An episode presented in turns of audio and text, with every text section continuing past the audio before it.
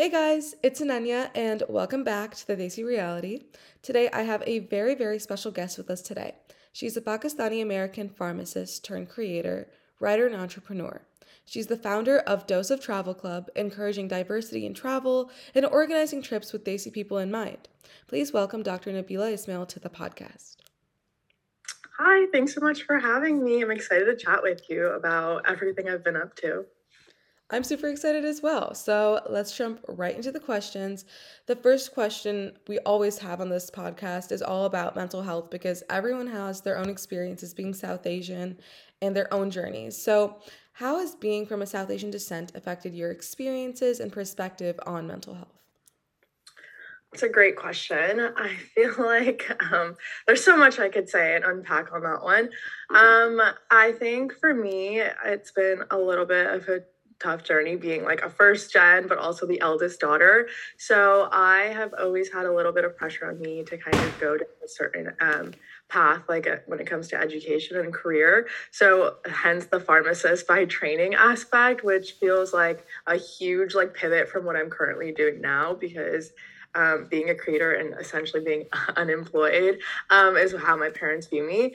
Um, it's it's definitely made me i think risk averse um, having growing up with like that mindset so i think i've always wanted to travel the world and kind of do something for myself but the way that i was like the art community and like that thought process has definitely made me more hesitant to make these kinds of decisions. So when I finally pulled the trigger, I feel like it was a huge weight off my shoulders, but it came with a lot of just like ruminating and going back and forth because I didn't really have the support from my parents. So therefore, like it kind of felt like my first time kind of making that big decision mm-hmm. and i was the one who had to live with it so i feel like my mental health is definitely like um, you know waxed and waned where i've feel so much happier than I did as a pharmacist during COVID. Mm-hmm. But in the beginning, I definitely didn't have like the support and didn't know if this was the quote unquote right decision. But ultimately, um, you are in charge of your own life. And I feel like your parents come around. And I feel like we're in a really good place right now. Yeah, I definitely understand where you're coming from, especially because I'm also an older, eldest daughter.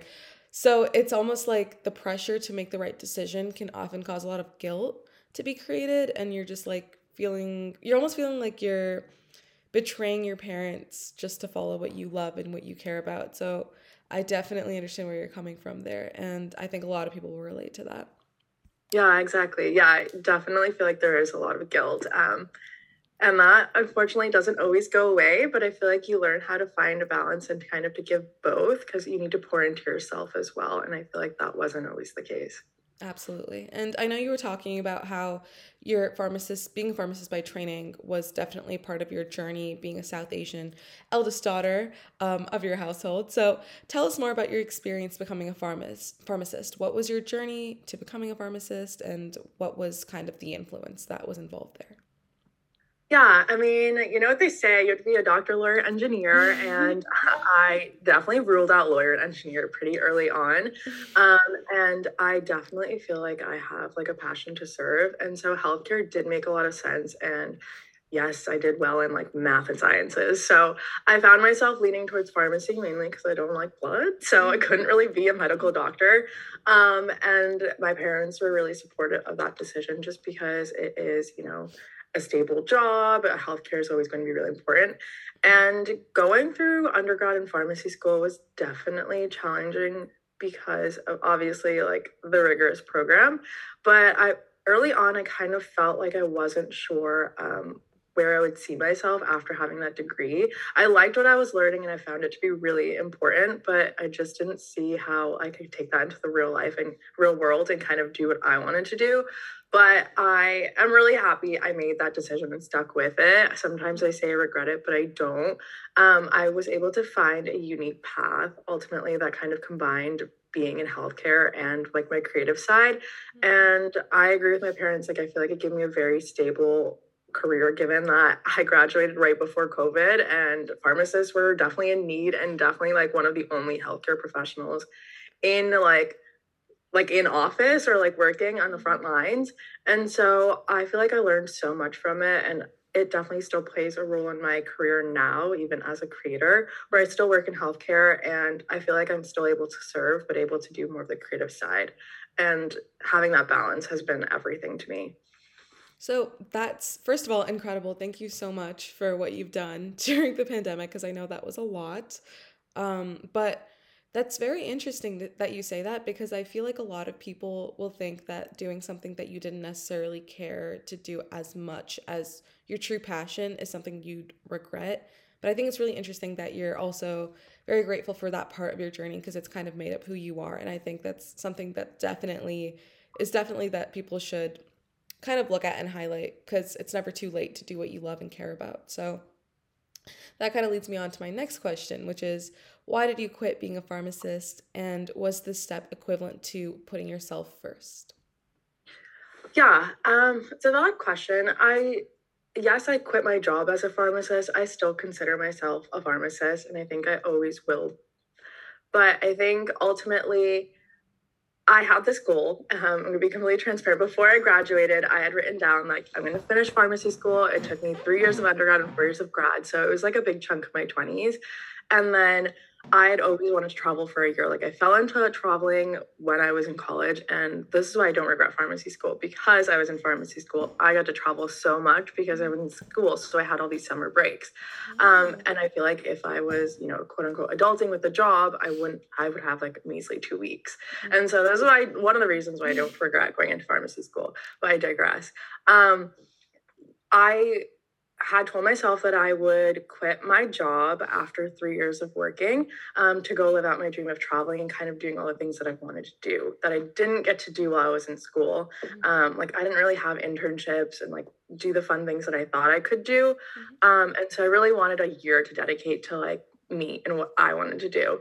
And so I actually stumbled upon like that journal and realized that like three years would be like three weeks from now. And so I kind of pulled the trigger to honor my dreams and felt like I was, you know, in a good spot. I had said three years because I knew that I wouldn't be early on in my career to have experience and I'd have money saved up. Mm. And so I had been saving up anyways. And so I quit just because of COVID, obviously, really accelerating burnout. And then it just being a, a, tough, like, couple of years on everyone. And I had been making some money as a creator and felt like I could finally go and come back and still feel like I get a job. Mm-hmm. And so that's why I did it. That sounds amazing. So, at that point in your life, obviously, you were saying that you were experiencing burnout, being someone who was working on the front line so aggressively as well. And, you know, having all of that going on for you in your I guess in your heart, what was most important to you in that time? Do you think COVID like influenced what your priorities were at all during that process?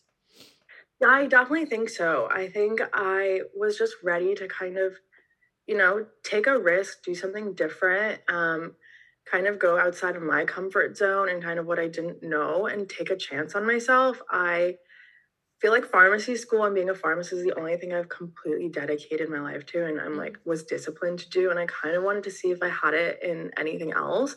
Um and so I also just feel like the last few years when COVID was like um, you know, really prominent and things were shut down, I didn't get to travel and I was just itching to do that. Mm-hmm. Um, and I just realized that life is really short and I put so much value on like success and like money and like going for like the white picket fence and house mm-hmm. but what i really wanted was to travel and to feel things and to you know heal and also like it was like honestly like a self-care journey to be honest mm-hmm. like this whole thing i feel like if you really talk to me or if people ask me about like the year off wasn't really about the destinations i went to and like the bucket list check off of like seeing certain destinations but it was more so what i experienced and how like i feel like i grew into my own and really did something that I said I wanted to do. Like that's my biggest accomplishment. I was like, mm-hmm. I said I was going to quit my job. It's the scariest decision, and I did it. Um, so I definitely feel I was like influenced by COVID, um, and just like seeing the shift. I feel like a lot of people felt that. Definitely. And honestly, extremely courageous and inspiring because a lot of people wouldn't do that. And doing that is remarkable to say the least. And so, obviously being someone who was traveling and on the self-care journey did any of these experiences impact you in a way that encouraged you to become a creator? Or was there like any experiences in your past maybe that encouraged you to become a creator yeah, I guess I started creating quote unquote before we were called like creators. Um, I think I took my first solo trip when I was 18 and I moved abroad to Spain to be an au pair, which is like a nanny, a live-in nanny. Mm-hmm. And I just started posting on Instagram when like Instagram was just like for your friends and you posted photos and they weren't like filtered or edited or anything and had no long captions or hashtags. Like that was when I started. Mm-hmm. And I think it just originally caught wave because I was like a full-time student in the US and like traveling um, and finding ways to travel like on a budget without like I didn't come from like a wealthy family. And so I feel like my friends started supporting me like, oh my God, that looks so fun. How are you doing that? And then it just kind of started to grow from there. Mm-hmm. Um, and I ultimately did like sharing my stories and like sharing what I learned because traveling like that was so new to me. Like my family had never done it. I was none of my friends were really doing it. And so I just naturally fell into love with travel and started kind of journaling online. Mm-hmm. And I think that's kind of how I've always felt about being a creator is just like it's my public journal and I just share what I learn in case like people don't know about it, people find it interesting. And since then, it's just kind of always been like that. Um, and so that i feel like that's what started the whole creator journey and now i guess it's a profession.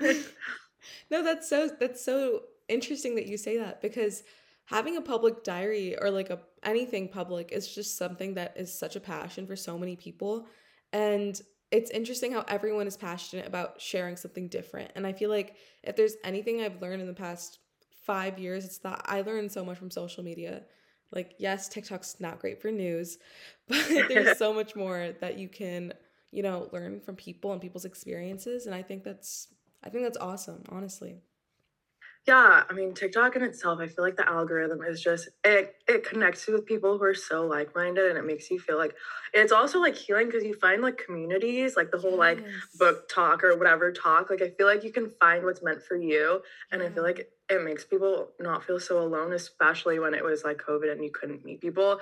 It's so it's so nice to have that online community as well, which is also what kind of led me to start my whole dose of travel club mm-hmm. is like that community aspect and so i'm super grateful for social media for that absolutely and i will say that you know that's kind of why i started this podcast as well because growing up in a white predominated school with a, with a good amount of brown people but most of them not really necessarily loving their culture or you know being excited to do brown things or even listening to bollywood music you know just going on TikTok and realizing there's a whole group of people in this world that are just, you know, obsessed with things I'm obsessed with or, you know, really like their culture or things like that. All of that really inspired me to also start a community. So I think it's really interesting when you see communities come together, you're able to form even more communities. And I think that's that's so cool. And so if you don't mind me asking, can you tell us more about Dose of Travel Club and like how you were inspired to start all of that as well?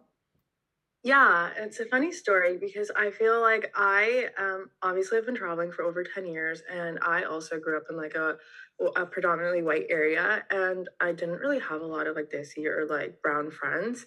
Um and I didn't really notice um that like there weren't a lot of people who look like me traveling either. Like I kind of just didn't put the things together. Like I was just like, I'm here to travel and that's all I'm here is like seeing the communities that I'm like meeting in the country that I'm at. But I wasn't looking at who the other tourists were.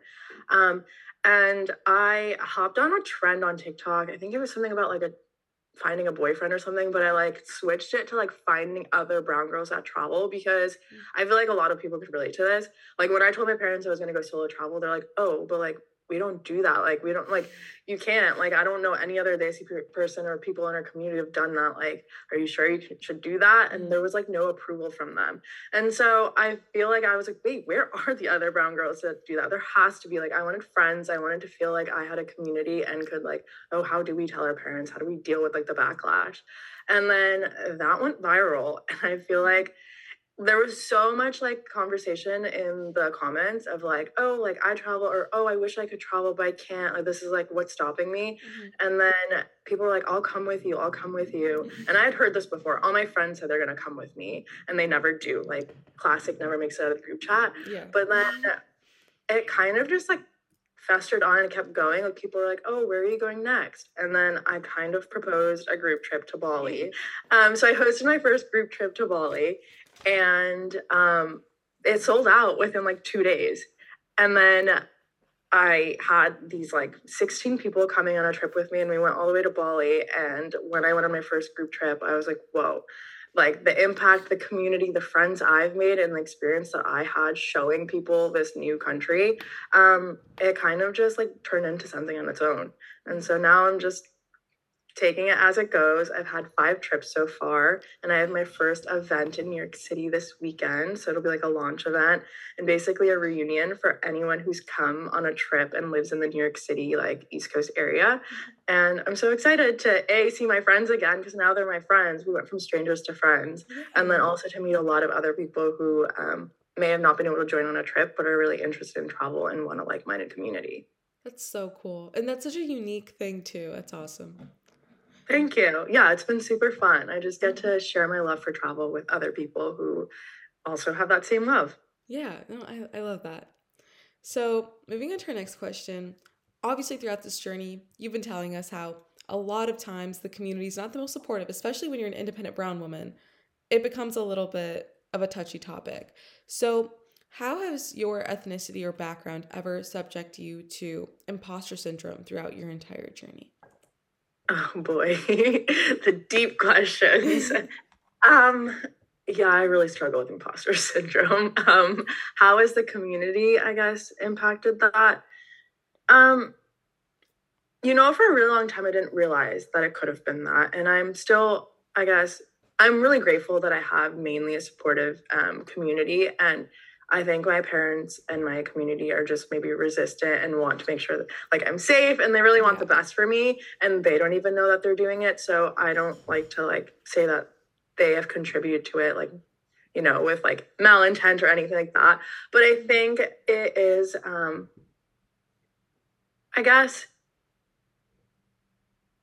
being some like a first gen i think fair, like parents really focus on um, and community really focus on like making sure that you're set up for success financially and like you know you have like the support system and you get married. And i feel like i've kind of broken down those barriers and it's made me kind of hesitant to do that or question my decisions because i am going a little bit against the grain. Like i'm still in my 20s and i'm not married you know? Mm-hmm. so it's like those kinds of things that come up. And i feel like it's just made me slower to react and to be proactive about decisions and to make them happen but ultimately i still do them. I feel like i just doubt myself quite a bit before i do it. Mm-hmm. and even when i do it, it there's always that imposter syndrome but i think it's quite natural um, for anyone no matter like how you grew up or what um, community you grew up in it's just kind of natural to feel a little bit scared and to doubt yourself when you're doing something new um, but it's something you just kind of have to like accept and go with it anyways.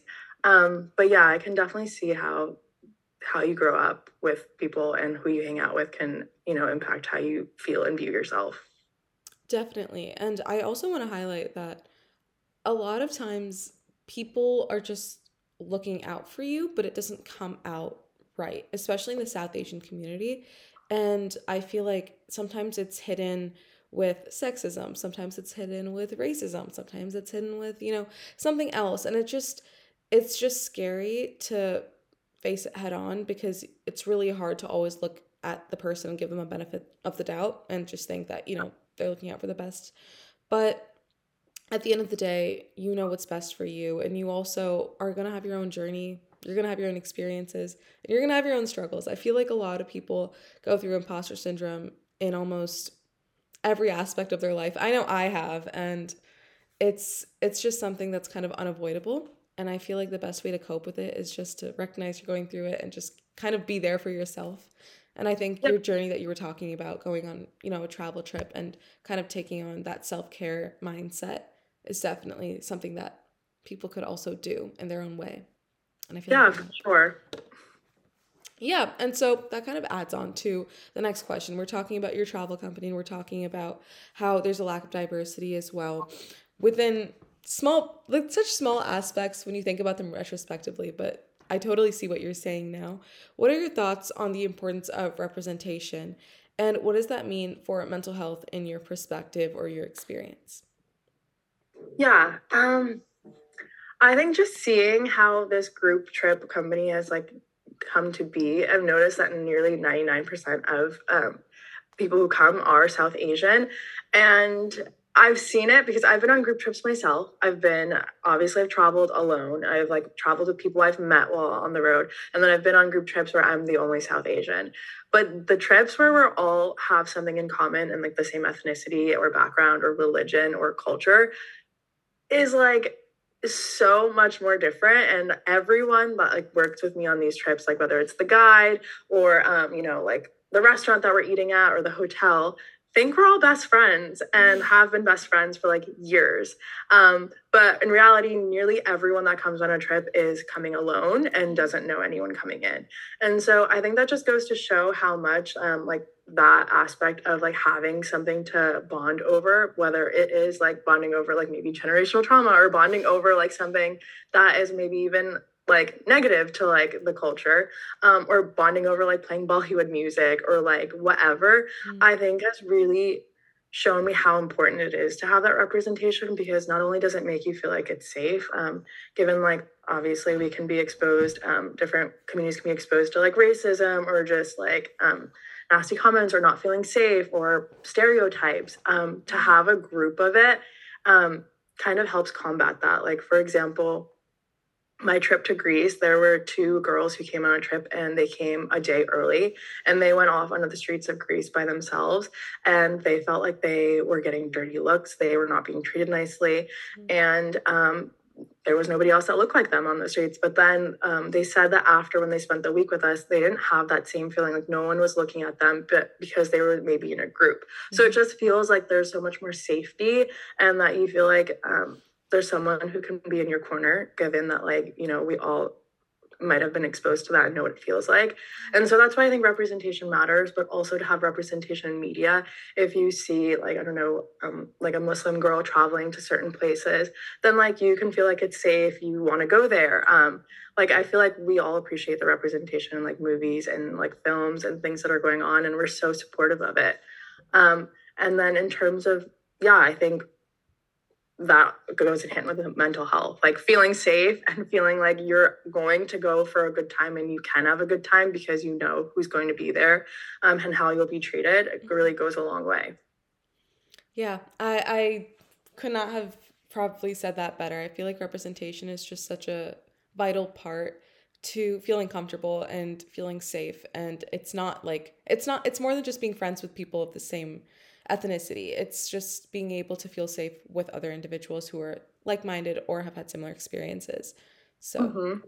I definitely understand where you're coming from there. And I can't, I like, I'm kind of excited to, you know, go on trips in the future. And I would love to have a trip where I'm with a bunch of other South Asian individuals. So if anyone's listening in, you may want to you may want to check out Dose of Travel Club because I know I may too. Um, Come, our next trip is to Bali in July. Really? Oh my gosh, that's incredible.